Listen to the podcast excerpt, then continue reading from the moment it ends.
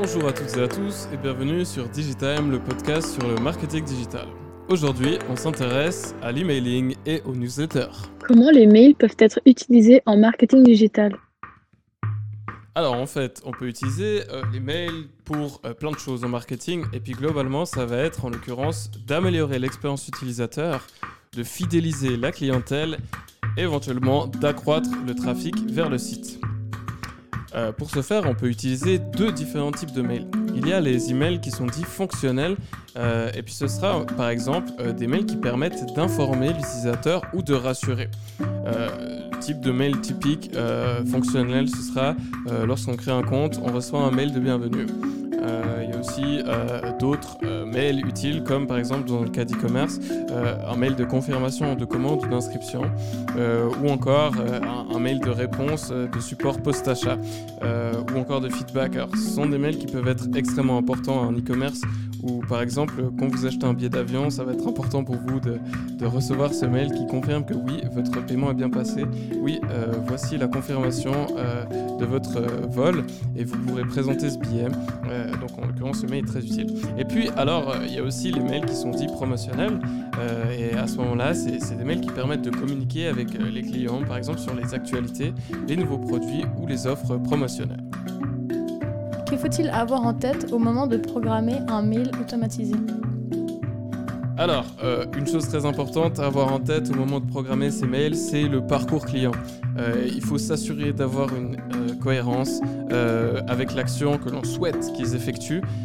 et pour ça, il faut savoir comment s'adresser à eux, puis à quel moment on s'adresse à eux. Parce que avoir une incohérence à ce niveau-là, c'est vraiment pas souhaitable. Ensuite, on voudra savoir quel est le type d'audience qui est ciblé pour finalement réorienter la façon dont on présente les choses.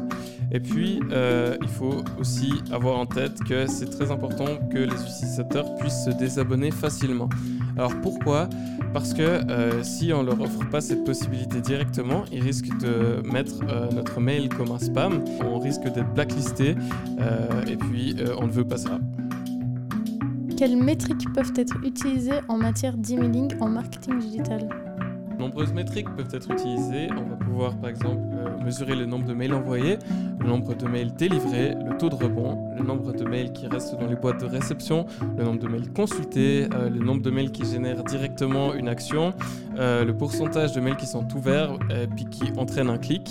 Euh, on va pouvoir grâce à ça mesurer le ratio ouverture-clic. On pourra aussi mesurer le nombre de mails générés qui génèrent une conversion. Et puis encore d'autres métriques dépendamment de nos outils analytiques et de ce qu'ils permettent de faire. Quels procédés sont courants en emailing Alors un procédé extrêmement courant, c'est d'utiliser un mail service provider. Euh, différents mail service providers euh, existent. Il y a par exemple Mailchimp, euh, Campaign Monitor, Bluecore, Oracle ou encore Epsilon qui permettent de faire ça. Et typiquement avec Mailchimp, on va pouvoir sélectionner par exemple une certaine partie de notre audience et puis envoyer automatiquement le même email à tout le monde. On peut aussi programmer l'envoi de mail. Alors on consomme notre mail et puis on dit qu'à telle date, à tel moment, le mail sera envoyé et puis ça se fait. Ensuite, un autre procédé qui éventuellement est utilisé, euh, c'est ce qui s'appelle l'AB testing. Et en fait, c'est le fait de tester préalablement euh, les résultats d'une campagne en envoyant un petit échantillon, euh, un certain mail, puis un autre petit échantillon, un autre mail, et voir les performances avant d'envoyer finalement le mail le plus performant au reste de notre audience. C'est tout pour cet épisode. En attendant le prochain, je t'invite à aller remplir le formulaire qui est disponible en lien pour partager ton opinion ou proposer des thématiques que tu aimerais qu'on aborde. Et je t'invite aussi à aller faire un tour sur notre compte Twitter et sur notre site web pour trouver d'autres podcasts intéressants.